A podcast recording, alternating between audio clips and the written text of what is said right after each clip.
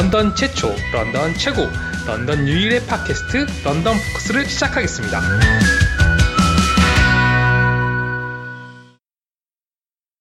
라이너스의 캐나다 취업 성공기 1부에 이어 2부가 이어지겠습니다. 그러면 라이너스님 경우에는 이 재능에 직업을 맞추신 건가요? 아니면 아. 반대인가요? 사실 그거는 뭐 저는 일단 어릴 때 예. 초등학교 때 꿈이 예. 컴퓨터 프로그래머였어요. 아, 예. 네, 그래서 저는 일단 꿈을 이루는 거죠. 아, 예. 네, 그래서 뭐, 뭐, 적성이 그쪽에 맞았으니까 어릴 때부터 그걸 좋아했고, 아, 그렇게 예, 예. 되고 싶어서 했던 것 같고, 그래서 뭐 한국에서도 이제 대학을 나와서 계속 그 프로그램 만드는 일을 했었고, 예. 캐나다에 오면서 이제 30대 중반쯤에 왔으니까 그때 인생의 제2막을 한번 열어보자. 예. 그래서 또 직업을 새로 잡아야 되잖아요. 예. 그래서 저는 이제 한번 직업 전환을 한번 해보고 싶긴 했는데, 예. 그 자동차 정비하는 걸로 아, 예. 그 어차피 칼리지를 가야 되고 예. 그래서 한번 바꾸고 싶었는데 주변에 권유와 강력한 만류로 제가 그냥 원래 하던 잘하는 일을 예. 새로운 일을 잡는 것보다는 안정적인 일을 잡는 게 좋을 것 같아서 그대로 하던 일을 계속 밀고 가서 칼리지도 그쪽으로 갔고 예. 졸업하고 그 한국에서의 경력이랑 그다음 여기 칼리지 나온 걸로 해서 여기서 일을 잡았죠. 아, 예. 네. 뭐, 어릴 적 장래 희망을 성인이 돼서 이루는 거, 이건 정말 뭐, 통계적으로 봐도 0.0001% 그런가요? 보통 우리 어릴 때도 다 과학자 아니면 대통령. 그런데 안 되잖아요, 그게? 그렇죠. 예, 근데 꿈을 이, 그냥 이루신 거네요? 예. 용케도. 그 따지고 보면 좀 소박하긴 했죠. 프로그래머. 근데 저희 어릴 적 컴퓨터 프로그래머라고 하면 괜히 그 공상과학 그쪽 예, 맞아요. 좀 그런 느낌이었고 예. 굉장히 원대한 포부였던 것 같은데요. 예, 어, 저도 예. 그래서 저는 처음에 컴퓨터 어떻게 만났냐면 그 제가 다니던 초등학교에 컴퓨터 부가 있었어요. 예. 클럽 활동에. 예. 그, 그 당시에는 그렇게 흔하진 않았어요. 컴퓨터 부가. 그렇죠. 예. 저희 학교에 컴퓨터 실도 있고 컴퓨터 부도 있었는데 그래서 초등학교 이제 3학년이 되면은 특별 활동을 하나씩 정해서 했는데 예. 그때 컴퓨터 부가 되게 경쟁률이 높았어요. 아, 예. 그래서 그 조건이 있었어요. 들어가려면 예. 그 조건이 뭐였냐면 알파벳을 A부터 Z까지 쓸 줄 알아야 돼. 읽고 쓸줄 아, 알아야 돼요. 예. 근데 저도 몰랐거든요. 아, 뭐 요즘 초등학생들에 비하면 뭐 아무것도 아닌데, 네. 저 그때 당시만 해도 제 친구들 중에서도 그런 아이들이 별로 없었고, 영어를 뭐 이렇게 직접적으로 많이 접할 기회도 없고, 배울 기회도 별로 없었어서. 예. 일단 그래서 저는 공부를 좀 했죠. 나름 찾아서. 그래서 배우고 들어갔던 기억이 나네요. 아이. 그렇죠. 저희도 어, 뭐 중학교 때 전산부 있어서 그 네. 전산실 보면 컴퓨터 몇 대 있고 저 중학교 때까지만 해도 그랬으니까 뭐 그 당시는 특활로 컴퓨터를 배운다는 거는 뭐 네, 그때 특별한 저희 케이스인데 특별 활동에서 네. 되게 유- 그 저는 저는 거제도에 살 학교가 있었잖아요. 예, 예. 거제도에 살았잖아요. 그래서 그 특별 활동 중에 되게 유명했던 게 컴퓨터부랑 제일 인기 있었던 게 컴퓨터부랑 유튜브. 요트요. 예, 유튜브가 있었어요. 예. 지금 후회하고 있어요. 유튜브를 갔어야 되는데 그, 그 흔치 않은 기회를. 예. 아 컴퓨터부는 언제든지 할 수 있었는데. 그러니까 예. 거기서 요트만 좀 배워 놓으셨으면 요트의 천국에 오셨는데 지금 그러니까 아, 그 그걸 후회 캐나다에 왔을 때 이제 아쉬워하고 있어요. 그래서 거제도라고 해서 뭐 시골이라고 해서 이거 전혀 깔볼 수가 없는 게 특활로 요트라니 네. 어, 정말 그 고급 그러니까요. 예. 예, 학교에 요트가 있었어요. 그래서 이제 토요일마다 가서 요트 타고 예. 그러니까 바다 가서 예.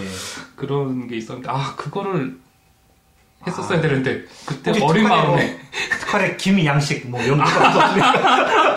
아 예. 그거는 현장 활동 이런 거, 현장 학습 이런 걸로 예. 했던 기억이 나긴 하네요. 아. 저는 어릴 적 가장 먼저 컴퓨터를 접했던 어, 어떤 기억이 네. 대우 IQ1000이었습니다. 아, 예. 저도 그게 그때 드림 컴퓨터 갖고 싶어서 엄마한테 뭐. 항상 졸랐던. 컴퓨터였지만 어떻게 보면 게임기였죠. 네. 네, 게임 그죠. 하던 팩 집어넣고. 네. 뭐. 뭐, 그저 게임 하죠. 뭐, 그때는 예. 팩 집어넣었지만, 팩 말고 또 하나가 뭐가 있었냐면, 카세트 테이프. 아, 이 그걸 네, 또 예, 그때는. 그 요즘 오래 걸리는. CD나 디스크가 카세트 테이프였거든요. 그래서 그 저희 학교 그 컴퓨터부 선생님께서 예. 그 카세트 테이프를 카세트 옛날엔 데크에다 놓고 이렇게 두 개로 놓고 복사가 가- 가능하잖아요. 예. 그래서 그 카세트 테이프 게임을 계속 복사를 해가지고 예. 그 카세트 테이프를 학생들한테 개당 천 원씩이었나 그렇게 팔았던 기억이 나네요. 맞아요. 그때 친구들끼리도 한 친구가 그런 걸 했는데 친구가요. 사람 와 대단. 아 그때 친구가 뭐 게임별로 값을 매겨서 뭐 얼마 아. 천 원, 천오백 원 이런 식으로 아, 해서 좀 인기 있는 건 비싸고 어. 인기 없는 건 싸고 그래서 제가 그 친구한테 뭐 한 한두 개인가 샀는데 카세트 테이프요? 예 와, 근데 집에서 네, 그걸 아시고 네. 어린애들이 돈 이게 아, 거래한다고?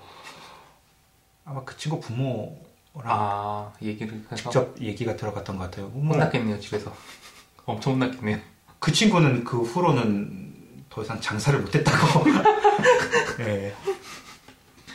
근데 그 IQ1000을 쓰다 보니까 네, 정말 100% 게임용이었는데 네. 말씀하신 대로 테이프 또 로딩 시간이 길긴 하지만 그 게임도 하고 팩으로 꽂아서 하기도 네. 하고 네, 그런데 IQ1000이 나름 네. 나오자마자 사서 좀 뿌듯한 건 있었는데 와, 제가 제일 부러워했던 사람이었네요, 그때는. 그 그. 친구들 보여주고 그래서 같이 게임도 하고 하면서 와, 그랬었는데 네, 제 절친이 네. 얼마 안 돼서 IQ 2000이었어요. 그걸 보니까 그래픽도 그렇고 게임 자체가 아, 레벨이 다르죠? 예, 하늘과 땅 차이예요. 어, 그 어떻게 천 나온 지 얼마 안- 딱 1년 만인가? 1년 만에 2천이 나와서. 예, 뭐 그랬던 적이 있었습니다. 아, 네. 저는 그 당시에는 그렇게 사고 싶었는데 결국에는 안 사주셔서 예. 못 샀다가 나중에 한참 지나고 한 6학년 때인가? 아, 그 당시엔 다 뭐 네. 삼보 이런 거 아니었나? 네, 네. 그러니까요. 네. 그런 거를 많이 썼죠. 애플 컴퓨터. 아, 그래서 예. 그 당시에 제가 가장 존경하는 사람이 스티브 잡스였어요. 아, 예. 스티브 잡스가 그렇게 일반인들한테 많이 유명하지 않았지만 네. 애플 컴퓨터를 창업한 사람이라 네. 그때 또 저는 그 애플 컴퓨터 kid 뭐 이런 거였어서 아, 예, 예. 스티브 잡스 막 그 포스터 이렇게 막 붙여놓고 이런 아. 기억이 나네요. 아, 그러면, 아니, 그냥 옷도 똑같이. 근데 그건 몰랐어요. 그리고 그때는 모니터가 흑백이잖아요. 아, 그쵸. 그래서 옷, 그 애플 로고가 그렇게 컬러풀한지 몰랐어요. 아, 예. 아, 뭐, 다시 저희 얘기로 돌아와서. 어, 그러면, 어, 뭐, 원래 한국에서부터 네. 어, 뭐, 프로그래밍을 공부하셨고, 또 그거 일을 하셨고, 네. 뭐, 자연스럽게 네, 여기 와서도 계속 하시게 됐는데, 네, 어, 뭐, 아예 처음부터 진로를 결정을 하시고 학교 들어가시고 하셨으니, 네. 뭐 정말 말 그대로 착착 뭐 단계별로 잘 밟아서 올라가신 것 같은데 그 어떻게 채용 정보는 어떻게 얻으신 거예요? 제가 물론 한국에서 경력이 있었고 있었긴 하지만 그래도 좀 여기 그 외국에서 일한 경험이 없었잖아요. 예. 그래서 그리고 일단 영어가 온 지 얼마 안 됐으니까 예. 당연히 힘들고 그래서 그렇게 구직이 생각보다 쉽진 않았어요. 아 프로그래밍에 영어가 굉장히 많이 필요한가요? 그러니까 다들 얘기를 하는데 예. 그 프로그래밍 뭐 이렇게 일을 하면 영어가 필요 없다. 뭐 영어 못해도 회사에서 일하는데 지장은 없으니까요. 예. 맞는 말이긴 한데 물론 내가 일은 할 수 있죠. 내가 어떤 일을 해야 하는지만 안다면. 예. 네, 근데 영어가 안 되면 그 예. 작업 지시나 어떤 이런 것들을 이해하는데 아무래도 좀 제한이 있지 않겠어요? 예. 그래서 물론 제가 지금도 영어를 그렇게 잘하는 편이 아니고 아직도 저는 이렇게 말을 대화를 하는데 되게 그런 어떤 시간이 필요해요. 예. 뭐 설명을 해야 되고 그런 게 시간이 필요해서 이제 이렇게 얘기를 하지만 차근차근 얘기를 하긴 하지만 그래서 저는 그 많은 사람들이 얘기하는 뭐 프로그래머들은 영어가 크게 상관이 없다는 예. 일을 구하는 때까지는 맞는 것 같지만 막상 회사에 들어와서 회사 생활을 할, 할 때쯤에는 예. 필요하다라고 예. 생각을 해요. 아, 일단 직원들하고 의사소통이 돼야 되고 네. 그다음에 뭐 저한테 일을 주는 매니저나 이런 사람들하고도 네. 서로 서로 의사소통이 잘 돼야지 제가 하는 일을 설명을 할 수 있고 네. 내가 또 무슨 일 해야 되는지 어떻게 뭐 일이 어떻게 돌아가는지 이런 것들을 이해할 수 있으니까 네. 예 일, 당장 일만 자체만 보면 영어 음. 필요 없지만 예. 그런 것 같아요. 뭐 캐나다에서 취업을 하시려면 그 전문 분야에서도 어, 자격 조건을 갖춰야 하지만 어느 정도 아 의사소통 정도는 할 정도의 영어 실력은 갖춰야 된다는 그런 예. 네, 말씀. 그리고 제가 college를 졸업하고 college 졸업하면 3년 그 working permit이 나오거든요. 네. 그럼 그걸로 이제 구직 활동을 시작했는데 이제 보통 요즘에 하는 그 되게 일반적인 코스가 그거죠. 저는 한국에서는 프로그래머 프로그래머도 종류가 되게 많아요. 네. 그 프로그래밍 언어가 되게 다양하거든요. 그거는 마치 예를 들어서 영어와 프랑스어가 다른 것처럼 예. 그 프로그래밍 언어들도 조금씩 조금씩 달라서 자기 그 프로그래머들 프로그래머들마다 자기들 전문 그 분야가 있어요 따로따로. 네. 그래서 이제 그 분야에 맞는 일을 하는 게 좋은데 저는 한국에서는 이제 그 게임 업체에서 일을 했었거든요. 아, 예. 그래서 게임을 만드는 일을 했었는데 넥슨인가요? 아니요. 아, 그런 유명한 회사는 아니고요. 뭐한 예. 중간 정도 되는 그런 회사인데 예. 거기서 이제 일을 게임 만드는 일을 하다가 캐나다에 오면서 게임 말고 다른 일을 하고 싶었어요. 그냥 일반 평범한 일반 프로그래머들처럼 직장인 같은 아, 프로그래머들 예, 예. 있잖아요. 왜냐하면 그 게임 업체는 조건이 한국과 여기가 되게 비슷하더라고요. 네. 그 게임 업체들은 보통 야근이나 이런 게 되게 많아요. 왜냐하면 마감이 정해져 있고 그 다음에 마감 그 안에서 quality를 최대한 많이 내야 되고 네. 그 다음에 서비스 중에도 이제 계속 그 온라인 게임들은 계속 유지 보수가 되고 고객들 그 피드백 받아서 계속 일을 해줘야 돼서 일단 게임 서비스 들어가면 야근 횟수도 많고 어쩔 때는 주말 출근하는 경우도 있고 그런데 저는 다행히 해, 그 한국에서 일할 때는 생각보단 그렇게 많이 뭐 이렇게 늦게 퇴근을 하거나 아니면 뭐 주말에 출근하거나 이런 일은 거의 없었거든요. 예. 그런데 캐나다에 와서 이제 일반 업체를 먼저 찾았어요. 네. 그런데 이제 제 경력이 게임 쪽에 우선이 많이 돼 있다 보니까 네. 그 생각보다 이렇게 이력서를 넣는 거에 비해서 많이 연락이 안 오더라고요. 몇 예. 군데 오긴 왔지만 대부분 더 이렇게 경력이 안 맞다 그러고 그래서 예. 그래서 할 수 없이 이제 게임 업체를 몇 군데 또 찾아봤죠. 네. 어쩔 수 없이. 왜냐면 먹고 살아야 되니까. 그래서 이제 토론토에, 전 그때 토론토에 있었으니까 네. 토론토에서 몇 군데를 찾아서 넣었는데 어, 확실히 그 게임 업체에서는 연락이 오더라고요, 금방. 아, 예. 그래서 가서 뭐 테스트를 보고 그렇게 이제 이 절차가 어떻게 되냐면 연락이 오면 가서 일단 그 제 실력을 입증해야 되니까요. 예. 그 회사마다 정해져 있는 테스트가 있어요. 프로그래밍 스킬 테스트 같은 그런 거. 실기로 보는군요. 네. 예. 컴퓨터 쪽은. 뭐 회사마다 다른데 어떤 회사는 실기로 진짜 컴퓨터로 이렇게 보는 회사들도 있고 예. 어떤 회사는 그냥 인터뷰처럼 이렇게 구술로 그냥 이렇게 면접해서 네네. 물어보는 경우도 있고 어떤 회사는 미리 집에서 작업을 해서 보내라 아, 이메일로 예, 예, 예. 문제를 보내줘요. 그럼 제가 집에서 이렇게 막 문제를 예. 해결해가지고 보내면 그걸로 다시 연락이 오든지 아니면 뭐 연락이 안 올 수도 있고 예, 그런 그런 그런 식으로 많이 하더라고요. 그래서 이제 토론토에서 몇 군데 이제 봤는데 면접도 보고 시험 봤는데 보통 저희가 이제 한국에서 한 10년 정도 일했으니까 뭐 한 5년 정도 정도만 일해도 네. 일을 많이 하니까 한국에서는 일을 많이 하거든요. 그러니까 실기 시험이나 이런 데서는 크게 문제가 없어요. 예. 실기 시험이나 이런 데서는 크게 문제가 없어서 통과가 되고 보통은 이제 그 다음 단계인 면접이나 뭐 좀 더 실무적인 면접으로 가는데 음. 이제 거기서 이제 또 영어가 좀 힘들면 아무래도 그 면접에서 버벅대기도 많이 할 거고 예. 그다음에 좀 효율적인 대답을 잘 못하게 될 수도 있으니까 거기서 제 생각에는 감점유음이 좀 있는 것 같고 예. 저도 그래서 이제 거기서 되게 좋은 피드백을 받았는데 물- 물론 마지막 파이널에서는 이제 저한테 연락이 안 왔었는데 그 파이널 가기 전까지는 되게 서로 서로 되게 좋았던 것 같거든요. 예. 제 기억에. 근데 알아보니까 그래서 이제 어느 정도 가면 서러서 이제 근무 조건도 얘기를 하고 그러는데 네. 마찬가지더라고요. 야근이 있고 필요한 순간에 주말 출근도 해야 되고 네. 그래서 마치 이제 저 그 저녁 식사를 회사에서 사주는 게 당연한 것처럼 아, 그렇게 얘기를 하더라고요. 그건 한국도 비슷하거든요. 그렇죠. 예. 예. 그래서 그 골- 갈등이 많이 되더라고요. 아, 내가 캐나다에까지 와서 이렇게 저녁이 없는 삶을 사는 거는 보통 그 캐나다에 오는 목적이 네. 좀 삶에 좀 여유를 찾고 싶어서 많이들 오시는 경우가 많잖아요. 네. 그래서 좀 갈등을 많이 했는데 다행히 연락이 안 와서 다행인 건지 모르겠지만 예 그래서 뭐 여러분들 계속 찾다가 이제 결국에는 이제 이 지금 런던에 있는 회사랑 연락이 되고 그 계약이 돼서 결국엔 여기 와서 하게 됐는데 저는 지금 회사는 되게 만족해요 네. 일단 그렇게 뭐 빡세게 일을 하지 않고 예. 근무 시간도 뭐 되게 유연하고 예. 보통 이 캐나다는 이제 근무 시간이 주 저희 회사는 40시간이거든요.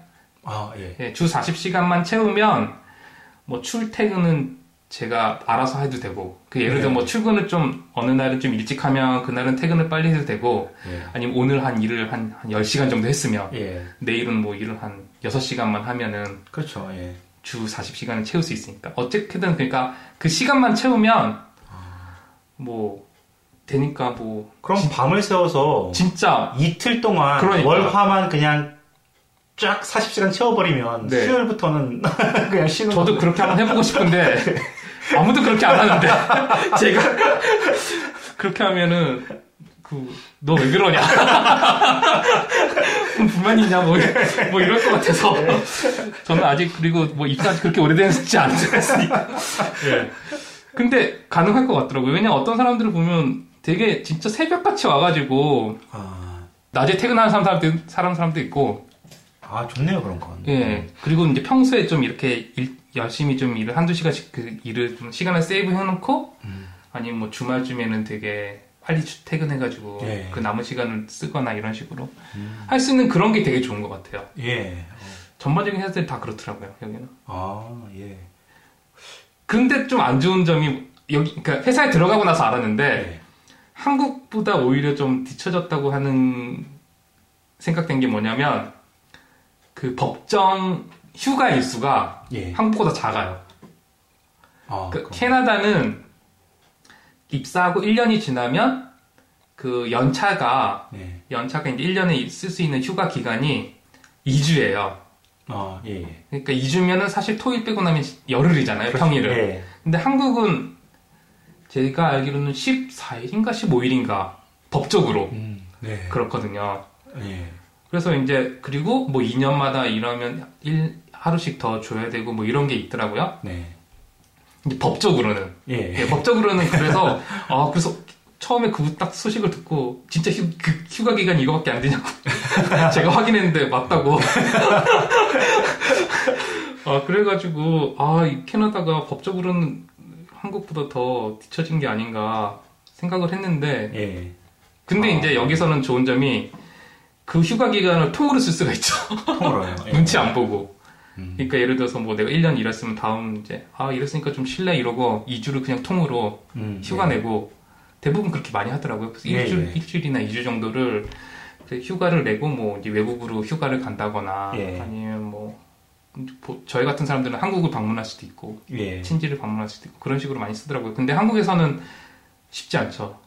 그렇죠. 이렇게 히- 통으로 쓴다는 건 솔직히 일반 직장인들이 생각하기에는 좀 말이 안 되고 예. 보통 뭐 하루 이틀 쓰는 것도 되게 사실 눈치가 좀 많이 보이고 그- 그렇잖아요. 그렇죠. 예.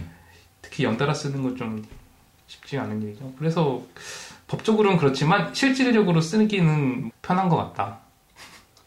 그 연차를 한 10년 세이브해서 몇 달 쉬는 건 어때요? 그 10년을 제가 다닐 수 있을지가 10년을 다닌다는 보장이 있으면 제가 아, 그 궁금한 게 면접 보실 때 네. 면접관이 어떤 걸 물어보던가요? 아 제일 첫 번째 제가 면 그러니까 제가 면 그 회사를 그 이력서를 넣을 때 되게 고민을 많이 했어요. 왜냐하면 아, 난 아직 영어가 짧은데 네. 첫 회사에서 면접, 난 그리고 인터뷰 면접 그 경험도 없는데 첫 회사에 좋은 회사를 넣었다가 안 될 것 같은데 당연히 인터뷰에서 떨어질 것 같은데 좋은 회사를 넣자니 떨어질 것 같고 그렇다고 안 좋은 회사 그러니까 경험 삼아서 안 좋은 회사를 넣자니 또 되면 어떨 것인가 그런 고민을 되게 많이 했었는데 그래서 일단 그래도 무조건 일단 넣 뭐 괜찮은 회사 넣었는데 그 면접에서 실기 시험 때 봤던 걸 그대로 다시 물어보더라고요. 그 뭐 제가 한 걸 체크하려고 그러는지 모르겠지만 음. 어쨌든 제가 했던 걸 실기 시험에 했던 거를 그대로 물어보면서 좀 더 심도 있게 좀 네. 구체적으로 꼬치꼬치 캐묻듯이 이렇게 물어보더라고요. 네. 근데 저는 실기 시험 되게 쉬웠어요. 솔직히 뭐 제가 한국에서 10년 동안 일을 했으니까 한게 있잖아요. 네. 그래서 뭐 그건 쉬웠는데 그걸 말로 풀려니까 힘들더라고요. 예, 뭐 그냥 되게 짧게 짧게 단답형으로 되게 했었는데 아, 예. 모르겠어요. 그게 뭐 영향을 미쳤는지 모르겠는데 보통 한국에서 제가 한국에서는 이제 제가 회사를 옮기면서 면접을 본 기- 경험이 있는데 한국에서는 특히 전, 저는 이게 게임 회사에 있었으니까 네. 그 대충 알잖아요. 경력이 뭐 5년, 10년 됐다 그러면 그 대부분의 회사에서 어디에서 5년 일했으면 아 너는 보통 이 정도야 이런 게 있어서 그 이런 그 기술적인 거에 대해서는 크게 뭐 이렇게 많이 물어보진 않아요. 네. 한번 만나서 이렇게 이야기를 해보는 그 정도, 알아보는 정도 그 정도지 뭐 이렇게 네. 되게 기술 테크니컬하게 되게 꼬치꼬치 이렇게 깨묻고 그거를 검증을 되게 빡세게 하려고 이런 그런 건 없는데 네. 저희가 여기서 느낀 거는 이 사람들은 뭐 제가 한국에서 이렇게 일을 했다고 하지만 모르잖아요. 제가 한국에 네. 있는 회사도 잘 모를 거고 네. 그래서 그런지 그 저의 그 기술적인 능력에 대해서 네. 되게 꼬치꼬치 그 검증을 하려고 노력을 많이 하는 것 같더라고요. 예. 그게 저는 그래서 저는 이제 처음에 한국처럼 생각을 하고 갔다가 진땀을 뺐던 기억이 나네요. 아, 뭐, 딴 세상 얘기 같아요, 저는. 예, 그래서 그 이제 프로그래머들도 많이 이제 생각하고 계시잖아요. 여기 혹시 이민을 하고 예. 계시거나 그런 분들 계시면 그 물론 구직 그 상의 경력을 많이 요구하지만 예. 실제로 회사에서 원하는 거는 그 경력에 걸맞는 그 실력을 가지고 있는지 없는지를 체크를 하고 싶어 하는 경우가 많아서 네. 그 실제로 자기 그 경력을 자기 스스로 그 면접관들한테 그 증명할 수 있는 네. 그런 연습을 많이 하시는 게 물론 일을 할 수 있지만 또 그걸 말로 이렇게 증명하는 것도 다른 일이잖아요. 그래서 그거를 그런 연습을 많이 하시는 게 되게 중요한 것 같아요. 그럼 제가 궁금한 게, 네, 제가 만약에 지금 한국에서 캐나다 런던으로 네, 이민을 생각을 하고 있는 입장이라고 할 때, 네, 어, 뭐, 취업, 이 문제 중요하잖아요. 네. 근데 생각을 안 할 수가 없는데, 저는 컴퓨터랑은 별로 친하지 않은 그런, 그런 상태라서, 만약에 제가 지금 말씀하신 대로, 네, 어, 런던으로 이민을 와서 이런 컴퓨터 회사에 네. 취업을 목표로 어, 만약에 한국에서 준비를 한다면 그러면 전혀 컴퓨터와 관련이 없는 일을 해왔고 관심도 없지만 만약에 취업을 위해서 한국에서 단기로 그렇게 프로그램을 배워서 여기 와서 그렇게 취업도 가능합니까?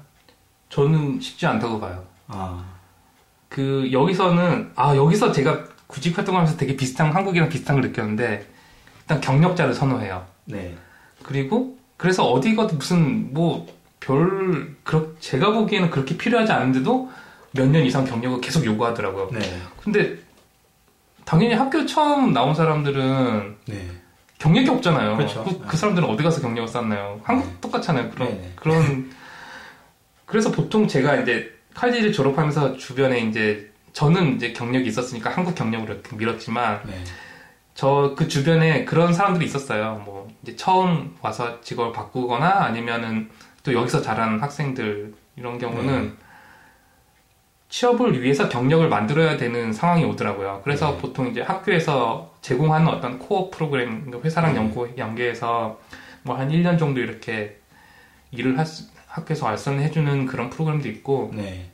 아니면 졸업한 다음에 뭐 일반 회사에서 한국 같은 이런 거죠 열정페이 이런 것처럼 음. 여기도 똑같더라고요 그러니까 일반 회사에서 발런티어로 예. 너 여기서 일하면 이력서에 1년 써줄 테니까 음. 1년 무보수로 일해라 뭐 이런 것도 있더라고요 여기도 아, 예. 예, 그런 거는 아니면 NGO 단체 이런 데는 무보수로 그냥 가서 네네. 내가 발런티 하는 걸로 일해주고 대신에 거기서 이제 추천을 해주니까 예. 추천서 써주고 뭐 그다음에 경력 만들어주고 이러면 그 경력들을 쌓아서 나중에 이제 진짜 회사로 들어갈 수 있는 네. 그런 바탕이 되는 거죠. 그런 아. 식으로 많이 하더라고요. 예.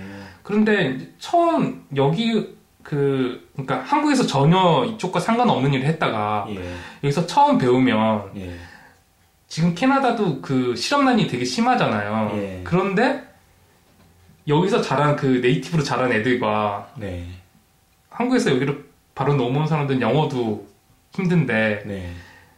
두 가지를 해야 되잖아요. 그럼 저는 영어와 그 그쵸. 공부를 해야 되잖아요.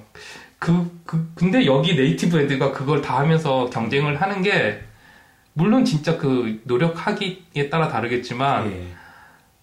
만만한 일은 아닌 것 같아요. 아, 예. 근데 보통 이제 이렇게 취업을 한 케이스도 있고 뭐 사실 저는 한국에서 경력을 가지고 온 케이스고 예. 그렇긴 하지만 보통 그 업체에서 얘기할 때는 그런 부- 부분보다는 이렇게 취업이 잘 된다. 예. 당연히 제가 졸업해서 취업했으니까 취업이 됐잖아요. 그러니까 취업이 잘 된다 이런 식으로 얘기해서 오시는 분들도 좀 있는 것 같은데 좀 오시기 전에 자세히 알아보셔야 될 것 같아요. 예. 어, 희망의 싸게 아주 가위질을. 아니 근데. 왜냐하면 이게 인생이 걸린 일이잖아요, 진짜. 어, 저 같은 경우도 지금 뭐 당장 취업을 위해서라고 해도 네, 어, 완전한 컴맹인데 지금 네. 뭐 학교에 들어가서 컴퓨터를 배우는 것 자체도 큰 난관일 것 같은데 그걸 또 졸업을 해서 이쪽 분야로 또 취업을 한다는 거는 뭐. 예, 특히 프로그래머는 그 내가 뭘 그러니까 회사에 취직할 때 학교 탈퇴보다는 네, 내가 뭘 할 수 있는지가 네, 중요하거든요. 네, 그리고 이제 면접관 회사에서도 그거를 더 체크를 해서 예, 그 자기네들의 일에 맞는 사람을 뽑으려고 노력을 하니까 예, 그래서 제가 드리고 싶은 말씀이 있는데 한국에서 오신 분들이 이제 칼리지를 다니고 그 비자를 워킹 비자 때문에 칼리지를 다니잖아요. 네. 그리고 이제 나, 나와서 취직을 하려고 하는데 저도 그랬지만 학교를 그렇게 열심히 다닐 필요는 없어요.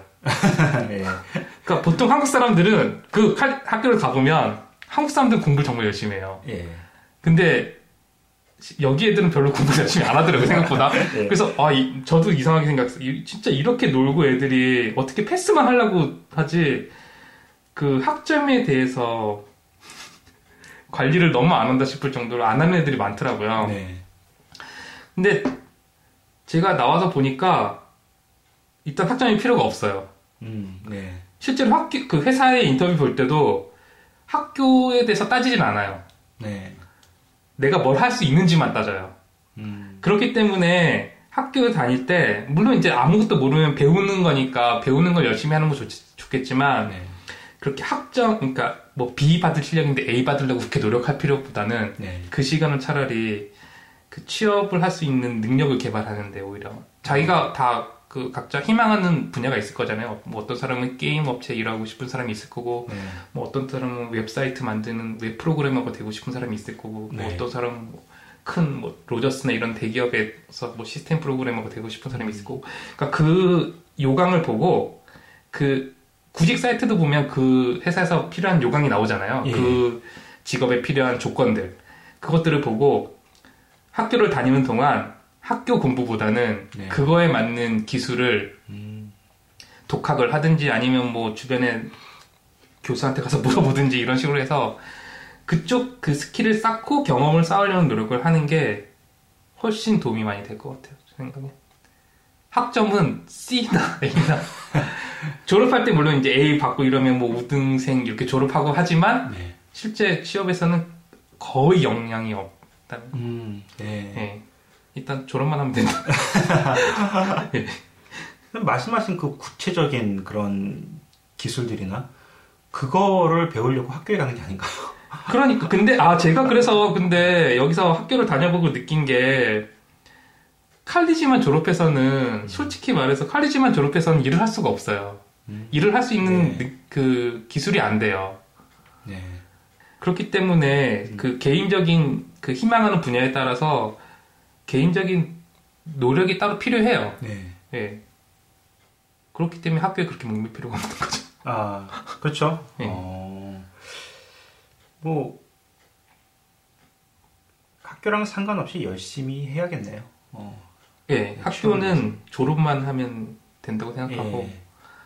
물론 이제 학교에서 배우는 것들이 기본이 되니까 예. 공부를 열심히 하긴 해야 되지만 그 시험 성적 하나하나에 그렇게 크게 일희일비하지 말고 예. 그거 A 받으려고 밤에 밤새는 것보다는 차라리 어떤 프로젝트를 하나 정하든가 자기가 예. 그래서 그거를 내가 시험에 조금 더 도움이 되는 기술을 익히는 쪽으로 많이 하는 단순히 기술 그 습득을 위해서 자기 나름의 프로젝트를 그냥 시작했는데 네.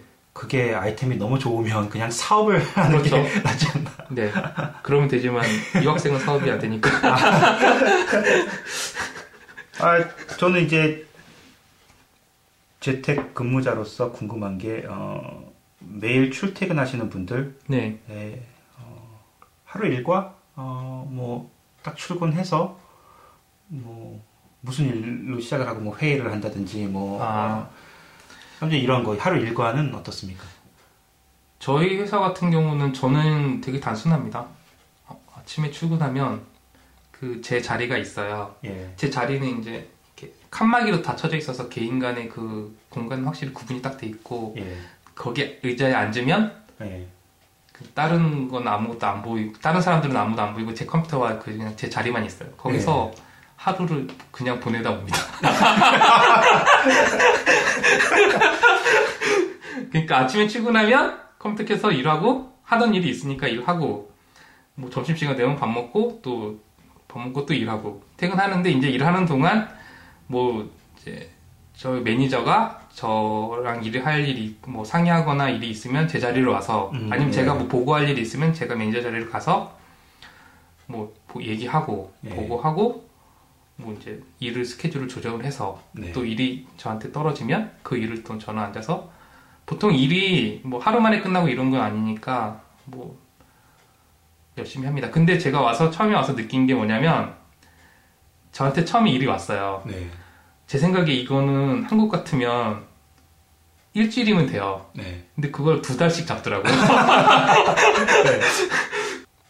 하여튼 일을 되게 길게 잡더라고요, 일단. 네. 그래서 되게 좋았어요. 그리고 제가 좋았던 게 뭐냐면 아까 전에 말했지만 그 출퇴근 시, 시간이 되게 유연하잖아요. 네. 그래서 한국 같으면은 사실 뭐 아이 뭐 예를 들어서 유치원에 아예 학교나 유치원에서 무슨 행사가 있고 이러면 네, 사실 아빠들은 잘 가기 힘들잖아요. 네. 엄마들만 주로 가고 그러지. 근데 뭐 여기서는 뭐 강아지 병원 가야 된다고 아침에 늦게 오고 네. 뭐애 학교 행사 있으면 아빠들이 꼭, 꼭 이렇게 갔다 올수 있고 네. 뭐 나머지 그 시간은 다른 날에 또 이렇게 채우면 되니까 예, 그런 게 되게 눈치 안 보고 전혀 상관없이 그냥 네. 이메일 한 통 보내고 그렇게 갔다 오면 되니까 네. 그 점이 되게 좋더라고요. 저는 그 믿기 힘든 게 어제 여름 캠프 공연에 안 오셨더라고요. 아, 네. 네. 회사에 좀 열심히 일하는 모습 보여주고 요즘에 좀 많이 빠진 것 같아서. 아니 사실 그렇게 필요하고 어제는 사실 좀 뭐랄까 일주일만 하고 그냥 캠프 저는 그게 그 공연이 그렇게 많이 하는지 몰랐어요. 별거 없었어요. 네. 큰 그게 없어서 사실 그냥 안 갔는데 그 네. 전에는 제가 와이프랑 꼬박꼬박 다 다닙니다. 뭐 학교도 아니고 뭐, 그죠? 어, 캠프인데 뭐.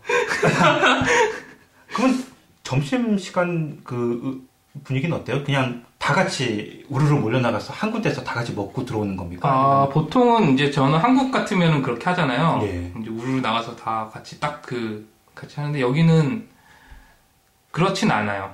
그러니까 개인마다 자기가 그냥 먹고 싶으면 먹고 먹기 싫으면 안 먹고 아니면 뭐꼭 점심시간 아니더라도 다른 시간에 먹고 점심시간에 네. 일해도 되고 점심시간이 딱 정해져 있는 건 아닌데 네. 보통 근데 이제 대부분 그 시간에 같이 만나서 얘기하면서 밥 먹으니까 음.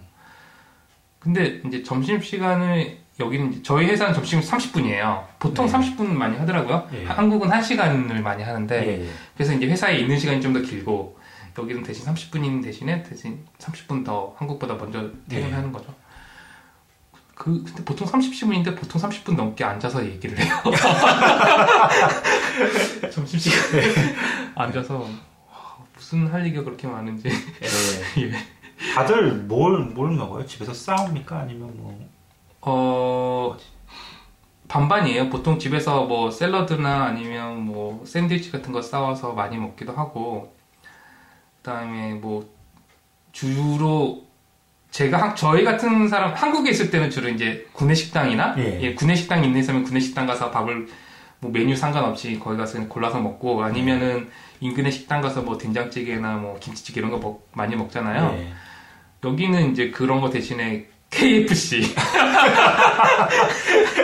파파이스 이런 거 주식으로 많이 먹더라고요. 사 먹는 사람들은 아, 예. 예, 싸오는 사람들은 뭐 샌드위치나 아니면 샐러드 이런 걸 많이 싸오고 어. 파스타 뭐 이런 거 싸오는데 사 먹는 사람들은 네. 제가 주로 보니까 피자 오더해 먹거나 아니면 아, 그렇구나. 예. KFC, 파파이스 그 로테이션을 쭉 돌더라고요. 집에서 싸오는 사람들은 자기 자리에 앉아서 그냥. 자기 안- 자리에 앉아서 먹어도 되고 아니면 그 밥 먹는 공간이 따로 있어요. 아, 예, lunch room이라고 예. 해서 아, 보통 거기들 이제 모여가지고 밥 먹으면서 네. 놀죠. 아, 그럼 아침에 가면 뭐 간단하게 빵이랑 뭐 커피 같은 거는 항상 이렇게 구- 구비가 돼 있나요? 아, 그건 이제 회사마다 다른데 저희 회사 같은 경우는 그렇게 뭐 많지는 않고 예. 커피나 뭐 티 이런 이런 정도는 있는데 가끔 뭐 이제 스낵 같은 거, 네. 뭐 쿠키나 아니면 뭐 빵 같은 것도 있을 때도 있고 그런데 저희는 그 레귤러하게 딱 항상 그렇게 구비가 돼 있는 건 아니고요. 저희 네. 그냥 이렇게 그때 그때. 그리고 보면은 신기한 게 그래서 그 직원들이 무슨 뭐 예를 들어서 크리스마스나 네. 아니면 뭐 Thanksgiving Day나 뭐 이럴 때 예. 집에서 구운 쿠키를 가져와서 거기 뭐 놓고 아, 아침에 예. 음. 뭐 오늘 어제 구웠는데 한번 먹어봐 이런 식으로 해서 그런 것들을 많이 하더라고요. 네. 어, 저는 안 해봤는데 나중에 하세요. 김- 김밥, 순대 이런 거. 아 순대는 좀 김밥은 잘 모르겠는데 순대는 참고로 저희 회사는 이제 생일 때마다 네. 저- 점심을 쏩니다. 지금 자기 그- 생일에. 예, 예. 그래서 제가 첫 생일 때 예. 예. 한식을 아, 아니 스시 스시랑 한식을 좀 이렇게 와이프가 해주는 걸 쌌는데 아, 예, 예. 그리고 두 번째 생일 때는 이제 그냥 케 아, 파파이스를 아, 네. 쌌어요. 아, 쏜다는 게 아까 그러니까 제가 했어요. 아, 제가 예, 예. 그 대접을 했어요 직원들한테. 근데 파파이스가 훨씬 반응이 좋았어요. 아, 아 쏜다 그래서 그냥 퇴근에 우르르 몰고 가서 이게 이게 아니라 그냥 집에서 이렇게 준비하거나 아니면 아니면 오더를 하거나 아, 뭐 이런 예, 식으로 예. 해서 예, 그냥 회사 안에서 먹습니다. 저희는. 아, 요- 그러니까 그게 궁금한 게 이제 직원들 간의 친목 도모를 위해서 야유회를 간다든지 뭐 단합 대회를 한다든지 뭐 회식 한다든지 뭐 이런 거 어, 한국처럼 그런 거는 어떻습니까? 일단 저희 회사는 다른 회사는 잘 모르겠는데 저희 회사는 일단 회식은 없고요. 네. 그리고 뭐, 그, 뭐, 단합대 이런 것도 한 번도 없었어요. 그니까 되게 재밌는 게 뭐냐면, 제가 여기 와서 느낀 게 되게 재밌는 게, 뭐- 아까 말했지만 근무 시간이 되게 유연하잖아요. 예. 그래서 일을 하고 있으면 직원들이 없어져요. 어느 날 가보면 자리 없어요. 물론 이제 이메일로 보내서 뭐 나는 언제부터 언제까지 이럴 거야 이런 대강의 통보들은 대부분 하는데 네. 퇴근을 할 때 그냥 사라져요. 뭐 아. 이렇게 네. 제가 한국에서 일했을 때는 퇴근할 때 인사를 하고 가거든요, 항상. 모두들한테. 아, 퇴근하겠습니다. 뭐 이렇게 통보를 하고 가는데 네. 시간 되니까 다들 없어지더라고요. 아, 그- 그래서 되게 아 이건 개인 생활과 회사 생활 진짜 회사 생활은 딱 그 정해진 시간만 회사 생활이고 네. 그 나머지는 진짜 다 개인 생활이고 네.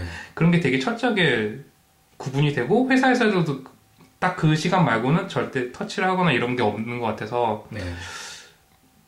뭐 그리고 되게 그 직원들 간의 관계가 수평적이잖아요. 여기. 네. 저도 저희 뭐 팀 제 한국식으로 말하면 저희 팀장님도 있고 뭐 사장님도 있고 이렇지만 네. 회사에서는 다 그냥 이름 부르거든요. 예. 그렇게 그리고 뭐 이제 저희 회사에서 저보다 뭐 연차가 낮은 사원이나 이런 네. 사람들도 저한테 다 이름 부르고 아, 예. 그 친구처럼 그냥 예. 그 나, 나이랑 상관없이 진짜 그렇더라고요. 그래서 어떤 뭐 이렇게 예를 들어서 뭐 부장님이 뭐 다 모여 이런 게 안 돼요.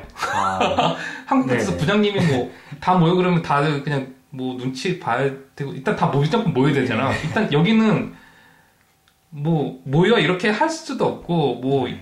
한번 내가 뭐 쏠까 이러면 뭐 다 나는 무슨 일이 있고 뭐 이런 게 있으니까 미리 조율을 해야 되고 항상 네. 그런 게 있더라고요. 그래서 어, 회식 같은 경우는 그 여기 회사에서 가장 큰 회식은 크리스마스 파티인 것 같아요. 예. 연말에 크리스마스 되면 이제 뭐 어떤 식당에 식당을 하나 빌 어디 빌려서 네. 어떤 행사를 하거나 아니면 그냥 진짜 한국 같은 그런 회식 저녁밥 먹고 뭐 네.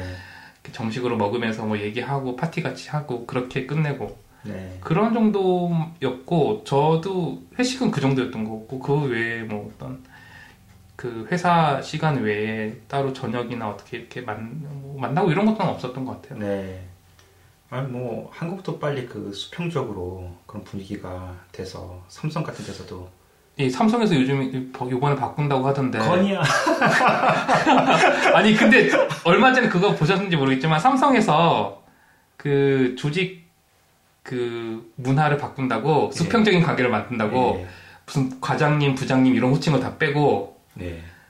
무슨 무슨 님 아니면 무슨 무슨 뭐 어떤 거 무슨 무슨 프로 아 예. 뭐. 어떤 어. 무슨 선배 예를 그냥 선배님 어. 후배님 이 정도로 예. 해서 그렇게 되게 그 직급을 되게 간편하게 한다고 하는데 문제는 일반 직원들은 그렇게 하고 임직 임원 이상은 그대로 두고 아 형. 그러면 직원들끼리만 그렇게 하고 뭐 이사님은 이사님이고 상무님은 상무님이고 그러면 의미가 없잖아요. 재용 씨라고 한번 불렀다가 그러니까 그럴 수가 없죠. 네. 저는 저희 회사에서 사장한테도 그냥 이름 부르거든요. 사장님한테도 사장님이라고 생각을 일단 이름 부르는 게 그 자체만으로도 네. 그 서로 대화하는 데 있어서 전혀 그 격이 안 느껴지니까 그러니까 미스터 아무개라고 부르는 게 아니라 그냥 이름을 예, 부릅니다. 이름으로 예. 예. 예. 저희는 다 그렇게 합니다. 예. 미스터도 안 붙이고 그냥 예. 서로 서로 이름 부르고 저는 그리고 한국 그 특히 회사에서 제 한국 이름 그대로 씁니다 그냥. 예. 예. 아, 사람들 그건, 처음에는 예. 되게 힘들었는데 예. 그래서 처음에 이름이 잘 안 이상하게들 많이 했는데 한 예. 1년 정도 지나니까 다들 익숙하게 잘 하더라고요. 제 이름이 쉬운 이름이 아닌데 쉬운 이름은 아니지만 굉장히 유명한 이름입니다. 한국에서만 네. 쉬운 이름이 아니고 외국인이 발음하기 되게 힘든 이름인데도 예. 뭐 다들 잘 하더라고 요 이제는 다 잘해요. 아. 그래서 예. 그 한국 이름 쓴 사람은 되게 그 두 글자 이름이잖아요. 한국은 네. 성 빼고 네. 뭐 두 글자 중에 한 글자만 부르고 뭐 이렇게. 예, 그렇게 예. 저도 그렇게 초반에 그렇게 할까도 했지만 네.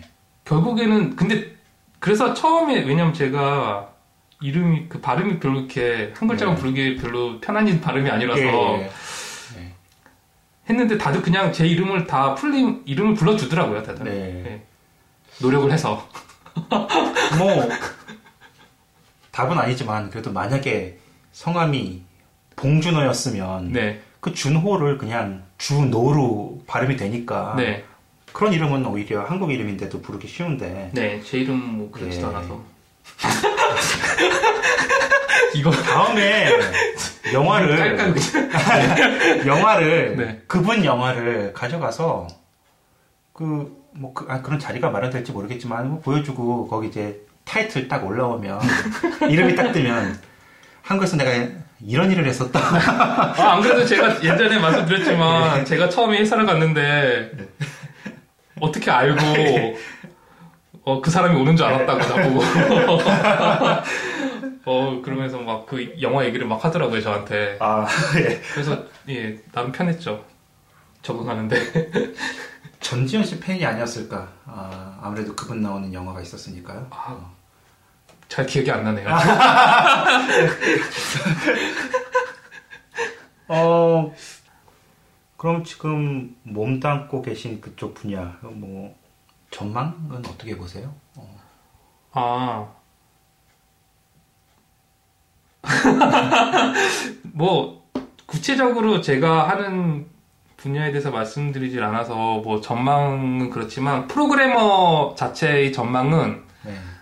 그 직업적으로의 전망은 저는 아직도 되게 좋다고 생각해요. 네. 왜냐면 아직 프로그램 기술은 계속 변하고 있어서 계속 내가 어제 뭐 여기 전문가였다라고 하더라도 1년이 지나면 네. 그게 진짜 필요가 없는 기술이 될 수도 있고 또 예. 새로운 기술이 나오니까 계속 새로운 사람들이 이렇게 도전을 할 수 있는 기회가 계속 열려 있다고 생각하거든요. 그리고 네. 회사들도 계속 그런 것들을 요구하고 그래서 회사들에서 꾸준히 그런 프로그램에 대한 수요가 계속 있을 거고 네. 그래서 뭐 당분간 동안은 프로그래머가 직업으로는 괜찮은 것 같아요. 그리고 제가 느낀 거는 그 프로그래머에 대한 어떤 그 어떤 사회적인 시선이나 그런 게 한국보다 여기서 훨씬 더 많이 인정을 해주는 것 같아요. 네. 그 직업으로서의. 네. 네. 그래서 한국에서는 솔직히 뭐 이건 좀 그 좀 심하게 말하면 이런 만화가 있었어요 옛날에 어떤 만화가 있냐면 그 새벽에 막 그 노동시장에서 네. 그 사람들이 이렇게 막 난로에 불 쬐고 있으면 봉고차가 와가지고 뭐 C 두 명이랑 잡아 한 명이야 뭐 이런 식으로 예. 해가지고 사람들 태우고 간다는 그런 예, 만화가 예. 옛날에 되게 한번 돌아 유행한 적이 있는데 진짜 그런 한국엔 아직까지 그런 분위기가 많이 있거든요. 음. 진짜 돈 주고 빡세게 밤새 굴려가지고 아무렇게나도 결과물 뽑아가지고 음. 그렇게 하려는 그런 게 많은데 여기서는 좀 그런 대우는 별로 없는 것 같아요. 그래서 저는 진짜 10년 일하고 왔잖아요. 네. 많이 느꼈어요. 왜냐하면 한 진짜 한국에서 한 3년에서 5년 정도로 네. 경력 쌓고 왔었으면 지금쯤이면 훨씬 더 좋았을 것 같다고 아, 예. 그 너무 늦지 않게 한 경력은 뭐 처음에 여기 와서 경력 쌓기는 쉽지 않잖아요. 왜냐하면 처음 한국에서 아주 영어가 유창하거나 아니면 이 사회에 좀 이렇게 적응이 된 상태이면 모르겠는데 그냥 오는 거는 사회에 적응하는 기간이 필요하고 그 다음에 일을 잡아야 되니까 네. 두 개를 다 하면 너무 힘들고 그래서 한국에서 경력을 좀 쌓고 여기서 일을 잡을 수 있는 상태가 되면 와서 바로 일을 잡는 것도 되게 괜찮은 것 같아요. 만약에 네. 생각이 있으시면 그런 것도 괜찮은 것 같은데 보통 음. 제가 느낀 게 뭐냐면 이민을 생각하는 그 기간이 예. 보통 결혼하고 아이가 생기면 그때 좀 적극적이 되더라고요. 예. 저도 그래서 그때 좀 적극적이 돼서 이렇게 되게 된 건데 예. 신혼여행 때부터 아예 그렇게 생각했다면 그때 와서 했었으면 훨씬 지금 더 많이 자리가 잡혔을 것 같다는 하죠. 네. 어. 그럼 뭐 마지막으로요. 그러면 그 아, 뭐 지금까지 쭉 얘기가 나왔는데 뭐 정리해서 어, 뭐 이 팁 마지막으로 뭐 아, 음, 구, 구직자를 위한 간단한 팁이 하나 어. 있는데 예, 이제 그런 그런 부분들 좀 예. 예, 소개 좀 해주시면 좋겠네요. 그 보통 이제 잡을 찾을 때 어떤 그 보통 우리 같은 이제 한국에서 오신 분들은 인맥도 없고 네, 학교에 가서 인맥 만들어봤자 다 똑같은 그러니까 처지의 인맥들이고 예, 뭐 도움이 크게 안 되잖아요. 예. 그래서 이제 인터넷에 인터넷에 뭐 구직 사이트들 같은 것들을 찾아서 보통 이력서들을 많이 넣는데 그 이력서를 넣을 때 네. 팁이 있어요. 그 내가 잘하는 걸 넣는 게 아니고 회사에서 요구하는 걸 넣어야 돼요. 음, 예, 그래서 뭐냐면 그 이력 그 구직 사이트에 보면은 회사에서 요구하는 사항들이 쭉 나와 있어요. 네. 네가 필요한 조건들이 뭐 어떤 거 어떤 거 있으면 그걸 통째로 카피를 해. 이거 들은 건데 사실 예, 제, 제 친구가 그렇게 해서 취직을 했는데 예, 그 그대로 카피해서 이력서에다 넣어요. 음, 그리고 그 옆에다가 제가 할 수 있는 부연 설명을 다는 거죠. 네. 나는 이 분야에서 좀 이렇게 잘하고 이런 경력이 있고 나는 이걸 좀 이렇게 해봐서 학교 다닐 때 이런 걸 해봐서 이런 경력이 있는 걸 그 그대로 통째로 붙이고 그 옆에다가 설명을 적는 거예요. 네, 그렇게 넣으면은 그 회사 인사팀에서 회사 인사팀에 솔직히 그 이 모든 이력서를 다 읽어보지 않잖아요. 네, 자기네들이 필요한 그 조건을 검색해서 필터링해서 거기에 나오, 걸러져 나오는 것들을 보고 추려서 그다음에 실무진한테 가서 이렇게 이제 면접이 되는 걸로 알고 있거든요. 아, 예, 예. 그렇기 때문에 확률이 훨씬 높아지죠. 면접을 볼 수 있는 기회가. 예, 예, 그러네요. 어. 전혀 왜냐면 그거 상관없이 내가 한- 잘하는 건 줄줄 적어서 올리면은 연락이 안 와요. 아, 진짜. 제가 되게 그 처음에 구직 활동하면서 느꼈던 게 회사들을 몇 개 봤는데 내가 알- 내 생각에 이 회사는 내가 가고 남아. 이런 게 있잖아요, 진짜. 예. 내가 가면은 솔직히 내가 말이 좀 딸려서 그렇지 내가 가서 이- 일을 하면 훨씬 내가 그냥 충분히 도움이 될 거라고 생각을 하는 회사들이 몇몇 있었어요. 네. 근데 그런 회사들은 아 진짜 마지막에 남겨놓고 좀 보다가 보루로 아, 내가 한번 넣어줄게 이런 식으로 넣는 예. 건다고 생각을 하고 넣는데 그런 회사도 진짜 연락이 안 오더라고요.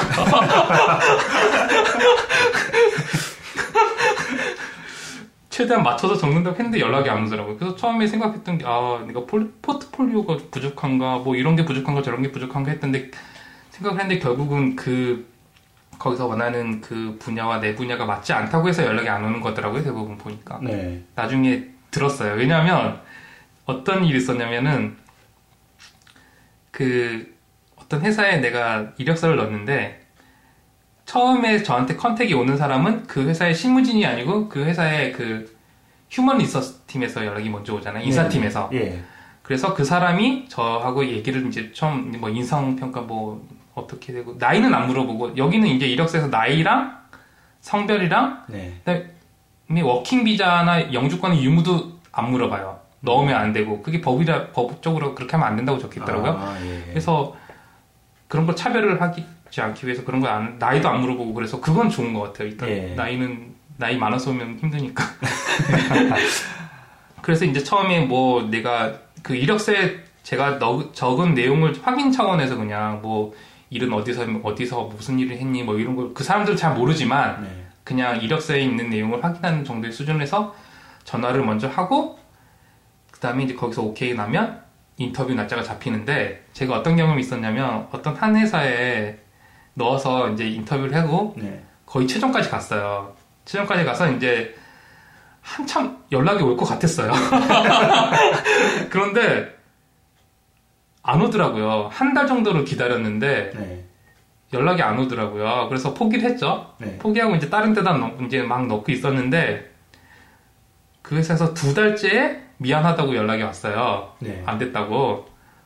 두 달째 안 됐다고 연락이 왔어요. 다른 사람 뽑았다고. 그래서 아 뭐야 이러면서 막 다른 데 활동을 하고 있었는데 다른 회사에서 연락이 왔는데 네. 그 사람이 그 사람이었어요. 아, 예. 그러니까 그 사람이 회사를 옮긴 다음에 제 이력서를 기억하고 있다가 저한테 연락이 온 거죠. 아, 예. 예. 그래서 또 그 사람이랑 또 이- 똑같은 그거를 또 하고 했는데 거기서는 인터뷰까지는 안 갔는데 실무진에서 저는 아마 그러니까 아, 저는 그때는 실무 테스트도 못 보고 잘린 건데 사실 안 되는데 그런 경험도 있었고 그러니까 그게 그 인사팀에서 할 때 그 자기네 그 실무진에서 어떤 어떤 사람이 필요하다고 인사팀에 넘기면 그 인사팀에서는 사실 그 사람들이 전문가는 아니니까 내용 일의 내용은 잘 모르잖아요. 네. 그렇기 때문에 이력서에 그 회사에서 필요한 거랑 이력서에 있는 그 내용이 얼마나 일치하는지만 확인을 해요, 보통. 네. 그렇기 때문에 그게 되게 중요한 거예요. 이력서를 넣을 때 회사마다 다 다르게 넣긴 넣지만 그 회사에서 필요한 그 조건들을 그대로 복사 붙여넣기 한 다음에 네. 거기 이제 부연 설명을 달아서 넣는 게 예. 되게 효율적인 것 같아요. 어. 뭐, 팁입니다, 이건 그냥. 어, 너무 좋은 팁인데요. 어, 뭐, 한국에서 오셔서 뭐, 오기 전부터 뭐, 애들 교육도 그렇지만, 그거보다 가장 먼저 고려해야 될 게, 가서 취업을 어떻게 할 것인가. 그렇죠. 이게 이런 부분인데, 뭐, 대충, 어, 분야는 달라도, 음, 뭐, 캐나다에서 이제 회사에 들어가서 뭐 면접 보고 실기 필요하다면 또 그것도 봐야 되고 또 그 전에 학교에 들어가서 좀 배워둬야 될 부분이 있으면 또 그것도 배워야 되고 다 비슷비슷할 것 같긴 해요. 네. 근데 그 중에서 특히나 아, 뭐 이미 생각하고 계신 분들 중에서 프로그램 쪽으로 좀 한국에서 일을 하고 계시거나 뭐 그런 분들한테는 정말 오늘 그 팁들이 큰 도움이 될 것 같거든요. 와서 뭐 일단 뭐 무작정 여기저기 이력서 넣고 뭐 부딪혀 봐야겠지만 그래도 어, 기왕이면 좀 요령껏 어, 조금 남들이 어, 모를 만한 이제 그런 그런 이제 팁을 가지고서 네. 이력서 작성 때부터 뭐 남들하고 좀 다르게 그리고 좀 특화된 그런 이력서를 만들어서 네. 뭐 그렇게 뭐 오늘 말씀해 주신 대로만 잘하면 누구든 라이너스님처럼 번듯하게 어, 캐나다에서 프로그래머로 활동을 하실 수 있다는 네. 이렇게 생각해도 되겠죠? 네. 대부분 많이 느끼겠지만 처음에 이민 그 온다고 이제 칼리지 졸업하고 취, 취직을 자리를 잡을 때 그 일이 없으니까 일단 수입이 없으니까 네. 한국에서 모아둔 온 돈으로 대부분 쓰잖아요. 네. 쓰는데 그 구직이 뭐 하루 이틀 만에 바로 되는 게 아니니까 네. 사실 그 일을 잡기까지 시간이 피를 말리는 시간이에요, 사실은. 네, 그렇죠. 그래서 엄청 그 스트레스가 심하고 힘든 시간인데 그 시간이 좀 이 내용이 도움이 돼서 네. 좀 줄일 수 있는 기회가 됐으면 좋겠어요. 뭐 이 방송 듣고 어, 혹시나 어, 한국에서 좀 프로그램 좀 하시던 분들 오시면 또 우연치 않게 저희 방송을 보고 왔다고 회사에 와서 뭐 같이 근무하실 수 있는 거고 그때 잘 좀 챙겨 주시길 바라고요. 네.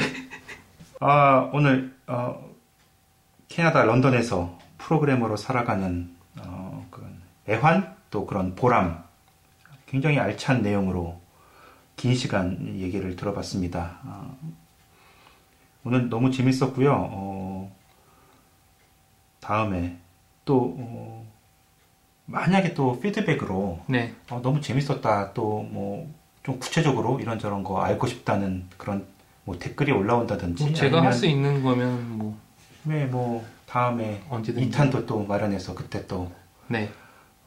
뭐 그때 좀 어떤 분들은 굉장히 구체적으로 뭐 정말로 그 이 분야에 몸담고 계신 분이 계시고 네. 정말로 이민을 진지하게 생각하고 계신 분이 있는데 좀 더 깊이 알고 싶다는 뭐 그런 의견이 있거나 그러면 그때 더 추가로 어, 특집 편성을. 예, 특집 편을 마련해서 어, 네. 방송을 하도록 하겠습니다. 네. 그리고 또 다음에는 재택근무에 관한 궁금증도 궁금해하지 않으실 거예요. 모두가 바라는 삶 아닌가요? 모두가 선망하는 집에서 일하는 사람. 아, 네. 아, 뭐, 어, 궁금해 하시면요. 어, 예, 뭐, 또, 따로 방송을 네. 예, 해보죠, 뭐. 그때. 네, 많이들 물어봐 주시면 제가 정리를 해보겠습니다. 예, 아, 오늘 긴 시간 동안, 어, 고생 많으셨고요. 어, 또, 다음 주에 또 네. 재밌는 주제로 어, 찾아오도록 하죠. 네, 오늘 고생 많으셨습니다. 감사합니다. 감사합니다.